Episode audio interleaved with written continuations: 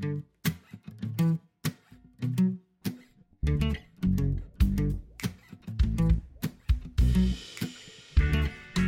everybody. I'm Michael Carrese, welcoming you to another edition of Raise the Line with Osmosis from Elsevier, an ongoing exploration about how to improve health and healthcare.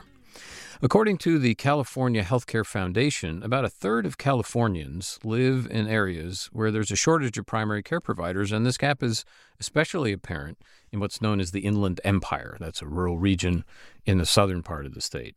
In addition to creating barriers to access, an overmatched workforce of physicians is at higher risk of burnout, of course, which only worsens the problem. Well, our guest today has the challenge and opportunity of developing solutions to these thorny problems, which are common to rural areas throughout the United States. Dr. Timothy Collins is CEO of UCR Health, a clinical enterprise affiliated with the University of California Riverside School of Medicine. He came to the role in 2023 with more than 30 years of leadership experience at academic medical centers, acute care hospitals, and health systems, including spending many years in the Scripps Health System in San Diego. And Dr. Collins, thanks very much for being with us today. Thanks, Michael. I'm excited to be here. So, we always like to start with learning more about our guests. And I understand that your interest in medicine first started when you were a lifeguard and got drawn into interest in emergency medicine. Tell us about that. Yes, yes. Well, I, I I've spent my entire career in healthcare, and I I don't know that there's a lot of people who can say that, but it did start on the beaches in Laguna Beach. And people say, well, what happened? It's, you know, I was an EMT at that point in time, emergency medical technician, trained to guard the beaches and, you know, to to rescue people in the water and, you know, surrounding injuries. And we treated them on the beach. And I always wondered, well, gosh, what happened after they left? Right and that really spurred my interest and was going to school at that point in time and i started to do some research in health healthcare what is this healthcare thing and then uh, thanks to hoag memorial in newport beach they had a project called project wipeout and they allowed the the first responders to come in and see what happened after they left the beaches. And I actually found one of the victim, we call them victims at that point. I pulled out of the water. It was a neck back injury and the person had survived and they were in the unit. I was like, wow, I really made an impact. Wow. So that's that's how it started for me. And I've continued my career. I have my undergraduate degree in uh, business finance, my graduate degree in healthcare administration, and my doctorate degree in interdisciplinary leadership, where I focused on change management and what's called value creation. That's creating quality, improved outcomes, lowering cost, and things like that, the meaningful part of change and what you can get out of it. So, when did the interest in that clinical role that you were playing merge into the business side of healthcare? Probably when I realized that I could do both. Hmm. And it was I was looking into what's when I was able to understand from just doing reports, I'd you know, taken the opportunity in some of these projects in college to write about healthcare organizations and do research on healthcare organizations. And I really saw the blend between the business aspect of healthcare and the clinical aspect. And so part of the the, the best part of my day was always being able to round with with our staff, understanding what they do, finding out what barriers existed, and then helping working with them to eliminate those barriers and that's as close as I could get to clinical care. But you know, to be honest with you, I've still maintained my emergency medical technician uh, license. Oh wow! During COVID, while it was appropriate, I was able to provide vaccines, and I in 2015 led a team to Nepal where we did a humanitarian exercise after the earthquake and was able to you know we saw thousands of patients in the back in the hills and things like that in those inaccessible regions so i've fortunately been given the opportunity to blend that clinical experience with the business experience to create some unique opportunities. Yeah, that's wonderful that you've been able to do that. So, as I noted, you've been in the healthcare system a long time, worked in leadership positions, various places. What path led you to UCR Health, particularly? Well, I think that there there are key three key things that really made the opportunity as CEO of UC Riverside Health appealing. One is the growing market. And it's astounding when you look at the market growth. By 2048, they're projecting a 20% increase in the population in the inland Southern California market. So that's wow. Riverside, San Bernardino, and that's outpacing the growth rate in California. So with growth creates opportunities, but it also needs kind of creative solutions. And that's one thing. The second one is the challenge. And we have probably got one of the lowest ratio of primary care physicians per 100 population in the state of California. The average is about 60, we're at about 41. So that's a significant issue that needs to be addressed. And we have to do something about recruiting, retaining, and building a, a larger physician workforce. And the last part would be the just the compelling need. When you look at the inland Southern California marketplace, there are gaps in health equity, there are gaps in access, timely access. There are gaps overall that, you know, when when you put yourself in the role of a patient, it's a very fragmented network. And so I think tremendous opportunities exist to create a, a more integrated network that's focused on quality and access to be able to address all of these challenges. Why is the primary care shortage worse in your area, do you think? I think there are a couple different reasons that are driving that. One is is that it's very expensive to become a physician. And the debt load associated with what it takes to get through school is significant. Two, I don't know that we do the best job in identifying talent early on and eliminating barriers for those individuals. I think what what we've been able to do through the School of Medicine is to reach back, meaning going to K through 12 and creating different forums and opportunities for those budding and blossoming students who might not even think that it's capable of that they're capable of being a physician to say i can and i will and there's pathways for me to do it. And i think to be also honest with you some of the mechanisms where we we always tend to identify with people that have similar lifestyles histories experiences etc and a lot of these individuals are looking for people to have mentors that they were there in your position once too. They were a son or daughter of a first generation immigrant to the United States that, you know, became a physician. And so creating these possibilities for people when they didn't think that it was possible. So, yeah, reminded of that phrase if you see it, you can be it. Yes. Yes. That kind of role modeling aspect. Yeah, that has a lot to do with it. Is that if I see somebody who's been there, I'm going to latch on to them and say, "How did you do it? I want to do it as well." And if you can identify them early on, maybe they don't set out to be a physician, but maybe they'll be a great nurse, or be maybe they'll be a, a radiation technologist, or what. But you can change the game if you can move backwards to create opportunities for individuals that may not see a pathway towards success. Makes total sense. So you mentioned the the School of Medicine there. It'd be great for our audience to get kind of an overview of it, what you think the strengths are, and also understand this relationship between the organization you run and the school of medicine. Yeah, I think to answer the second question first, the the clinical so UCR Health is the clinical enterprise of the School of Medicine. So to make it just simple, it's the clinics, it's those it's those facilities or locations where the physicians come into practice. And so they might be faculty, and they might be medical students that are doing the rotation. So the clinical enterprise is where the clinical experience is had and where they learn have direct patient care. I would consider the School of Medicine a multiplier. And first and foremost, when you look at what the School of Medicine can and will and is doing, it's identifying ways in which we can create the future of medicine for those people, as I mentioned before, that might not think that there's a pathway. We're a community based medical school, which means that we don't have a hospital. We're also very focused, and so our placements for medical school rotations are through our community hospitals. What we do really, really, really well is identify, as I mentioned before, the pathways for individuals to to work their way through the system. We have scholarships available for individuals. As I mentioned, it's, it's expensive to become an MD. So there are scholarships that exist, and we try to steer individuals towards those scholarships so that if you graduate, when you graduate, if you come back to the inland Southern California marketplace, your debt is wiped out over, over the course of five years.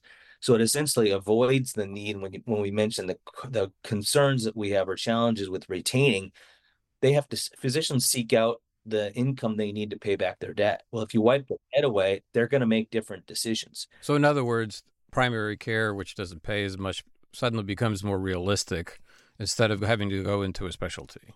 Yes, exactly. Those higher paying specialties just to pay off your debt. So that's one thing.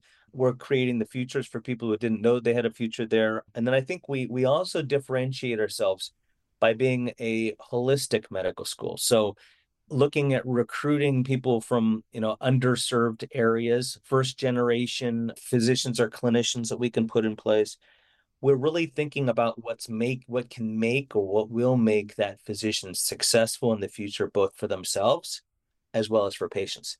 So we're very focused on listening engaging the patient in the dialogue rather than we've all been to an office visit where the physician we feel like the physician's just talking at us. And we have all these things that we own our bodies right? And but the physician's not listening.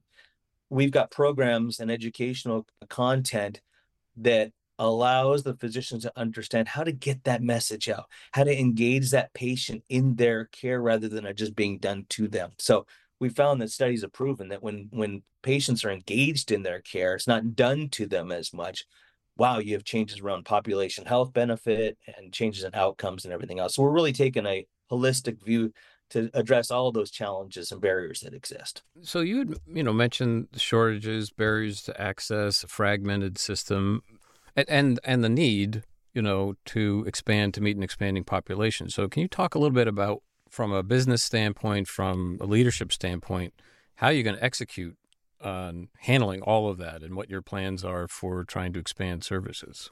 Yeah, I, I, think that, you know, one of the things that we have to do better is retain the physicians that we have in the marketplace and produce more physicians. But I think it's it's it goes without being said, but I'll say it. Being a physician is really hard work.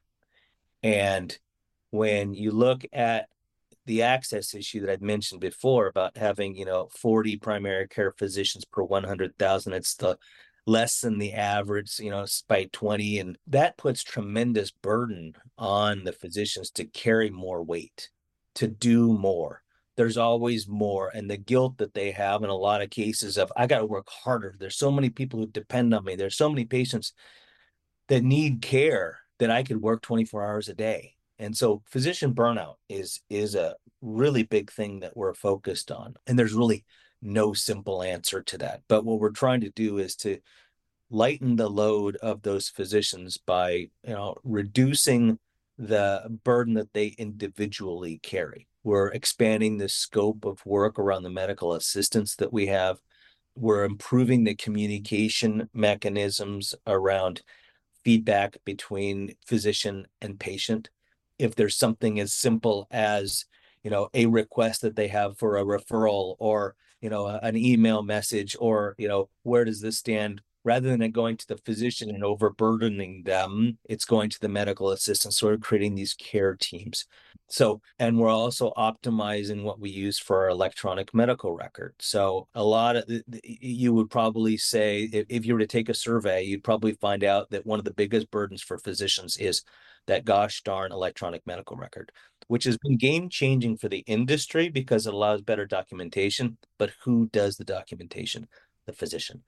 So what we're trying to do is to build scripts, preset order structures that essentially, if a patient comes in and meets this condition, there's a pre-scripted order set that bang, it could be done customized for that physician, by that physician and for that physician so that they can copy and paste. And those are, it doesn't affect patient care, but what it does is if you have swelling after surgery, you don't need to type it out every single time it's right. copy over right? So right. we're trying to optimize those type of things. And then i had also mentioned that you know that retention is also tied to the financial piece and we're trying to work on around ways that we can make education more affordable especially if you come back in this marketplace. And that's one of our goals is to recruit retain physicians that are sensitive to the local market and will obviously come back to the market and stay. While you're talking about administrative burden, just a quick side question about AI. Are there any tools that you folks are seeing out there that could be plugged in to your workflow, your clinician's workflow to help with some of this?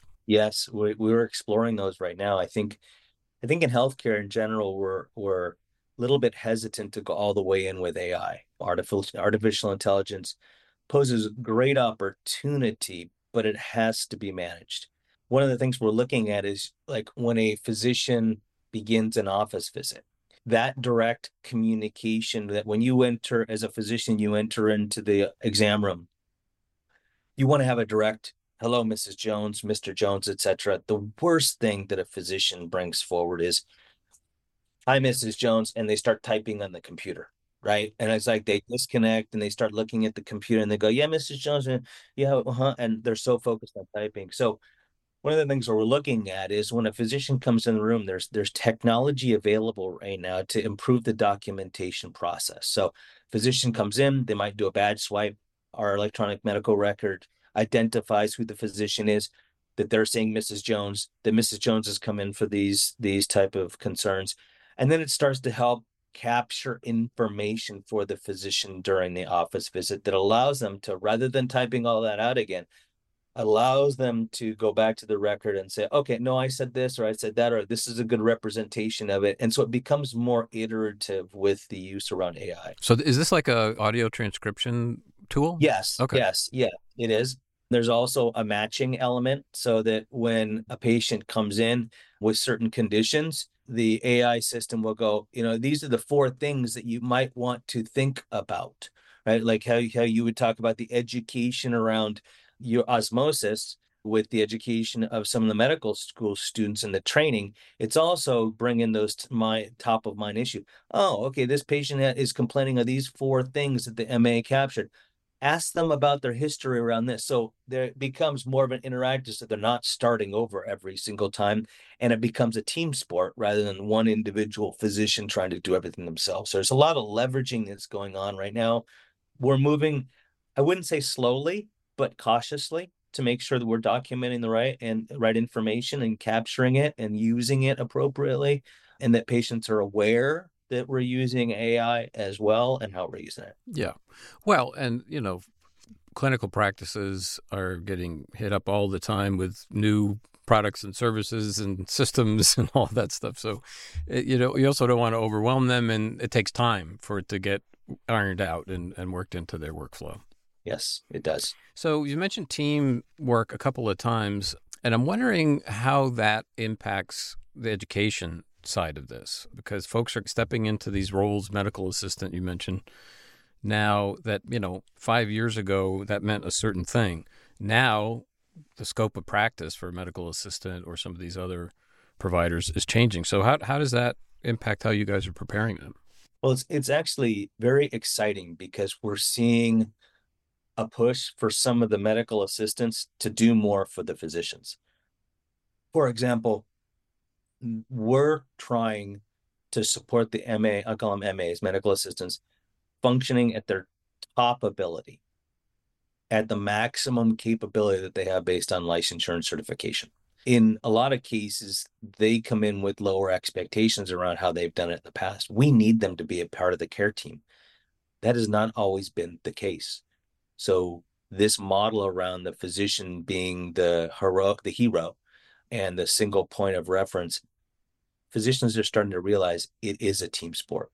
And so we are we're using our medical assistants at the top of their license and certification to be involved with patients directly to handle some of those inbox management to filter and screen those things we're also looking at nurse practitioners and how that fits within our model and it might sound blasé to say, well, we're looking at it, but we want to make sure that there's a value add because the patient wants to have a physician, but we also need that supplemental model around a nurse practitioner or a physician's assistant if it's appropriate on how do they fit with the practice, especially around education. So we're evolving and then developing the tools as well. We're it's what's also cool is we've we've now got these work groups that we've set up with our medical assistants, where I mentioned before about change and how changes I, I view there's two different ways. There's change you're a part of, and there's changes done to you.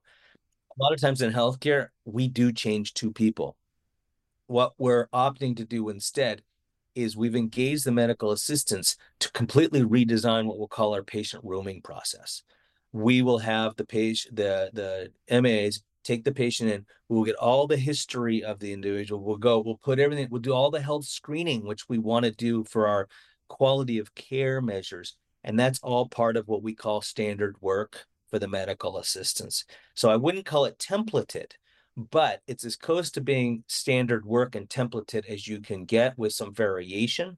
But that allows, what does that allow? That allows the MA to come in, own that rooming process it then allows what we're doing is coupling the physician with that to say, does that rooming process get me what I need to be able to start doing the diagnosis? And the physicians are going, well, how about if you ask this question? Or now we're teaming. Mm-hmm. Now I understand mm-hmm. what you're doing. Now you understand what I'm doing, and we want the best outcome. So we get this this cross pollination between the two when each side is involved in the overarching care. That's where you get the pickup. That's where you get the teaming model and then you load into that everything that's a wrap around around communication and we're building all of this around the patient which again rather than the care being done to the patient have the patient be a part of that whole experience well, there certainly is no end to the change in healthcare, and everybody's sort of in that mindset, I think, where you come in every day and you got to adjust to something else. But also, as you're suggesting, creates new opportunities for folks and for certain positions. So that's that's good too. So as you know, we're a teaching company, and one of the questions we love asking our guests is: Is there a knowledge gap, a myth, something along those lines that that you you know care about particularly that you would say to osmosis you guys it would be great if you could make a video about that or a course to fill that gap what would that be i think the biggest part that we're seeing in our industry gets back to what i mentioned before which is care being directed. And I don't think that we as an industry do a good enough job of listening. And when I hear about concerns from patients and their families, it's usually around you didn't listen to me. It's usually around I've been going through this and you didn't respect me enough to ask the questions and to engage me. You told me what you thought and you did to me this and I had I own my body and I know my body. So I think it comes down to that active, engaged listening, humble inquiry, which comes from lean management, is really understanding what's going on in that with that patient in in, in that patient's world. Because most of the time the, the problems that we face are much broader than just the patient themselves. It could be the environment they live in. It could be the food that they're eating somebody prepares for them. It could be transportation. So it's like unless you truly understand the patient and what they're living by asking humble questions and being a and allowing them to be a partner in the care, I, I think you'll never get to the solution. So answer to your question, I think you know the modules around asking really good questions, listening to the results, and then formulating questions from what you hear to create a plan like those you know when you get in a negotiation is it so this is what i hear you match up it's almost like a different level of negotiation with the patient to say this is what i'm hearing from you. This is the clinical nature of what's going on. How can we work to change some of these things little by little to get you to improved cardiovascular care or reduce your issues around diabetes or because that's where you're going to get the game changing events. And it's not going to come by people telling you what to do, it's by creating this participation between patient and clinician. Very well put.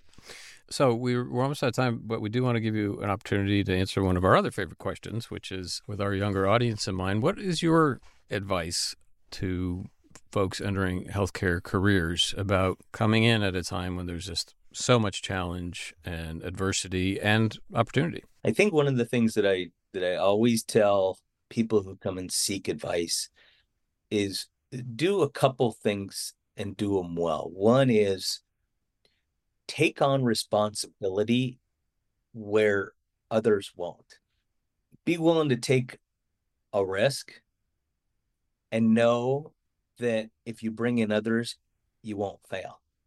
And find organizations that create a culture or have a culture that want you to fail. Obviously, in healthcare, we're very risk averse. They got to right? be careful where the failure exactly. happens. I, I need to caveat that with you can't kill anybody by doing what you do, right? So it's like, but when you want to do something around a new product or open or open a new line of business or step forward and and then build your your network of mentors. And I think that's the other thing. It's seek out mentors along your career or throughout your career who can help you, advise you, and give you guidance along the way. And then I think you know you the the third thing that I'd I'd say about recommendations is always think that the old Wayne Gretzky topic about where is healthcare going, where is the puck going to be, how can I position myself with the right skills so that you know as you see things evolving, that you're there. I mean, I I see this the AI use of AI as something that maybe in my career horizon maybe I won't see the the tremendous multiplier effect, but I do see it coming. And I'm doing everything I can to learn about it. And also I'm seeking out others who are more knowledgeable about that. Like, you know, going outside our industry, going outside of healthcare to understand how others are using it. It's like, okay, maybe I can take a little bit of that back. So always think broader than what you're currently experiencing, because then you'll see where the thought leadership is and how to use it more effectively. That's great. You know, I think Wayne Gretzky is probably quoted as much by business leaders as by hockey players because that is such a great encapsulation of you know how to approach whatever business you're in. Yeah, my other favorite quote, quote is Colin Powell's quote, something to the effect of, "It'll be more clear in the morning." It might be. It might be. So you know, the, I guess the other thing that I'd offer for people, just as a as a ad or a supplement, is don't beat yourself up because you don't have an answer right now. Let it stew. It'll come to you. It'll be more it'll be clear in the morning when you've thought about it. And so don't put unnecessary pressure on yourself to be a hundred percent be a perfectionist. Knowing good enough is good enough and allow yourself to think through these complex problems because there's there's a reason why they're problems right it's like and they're why they're complex is nobody could solve them. Yeah, nobody else has figured it out yet. Yeah, exactly, exactly. That's why they still exist. Mm-hmm. So don't beat yourself up. Bring a team in and think through those things, and that's where again bringing your mentors and everything else and who you team with to to solve these complex problems. That's a great perspective, and I'm sure appreciated by our audience. And we really appreciate you taking the time to be with us today, uh, Dr. Collins. It's been a pleasure. It's been my pleasure. Thanks so much. I'm Michael Carrese. Thanks for checking out today's show. And remember to do your part to raise the line and strengthen the healthcare system. We're all in this together.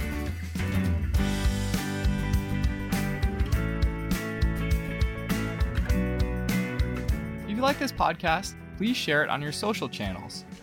You can also subscribe to the series and check out all of our episodes at osmosis.org slash raise the line podcast.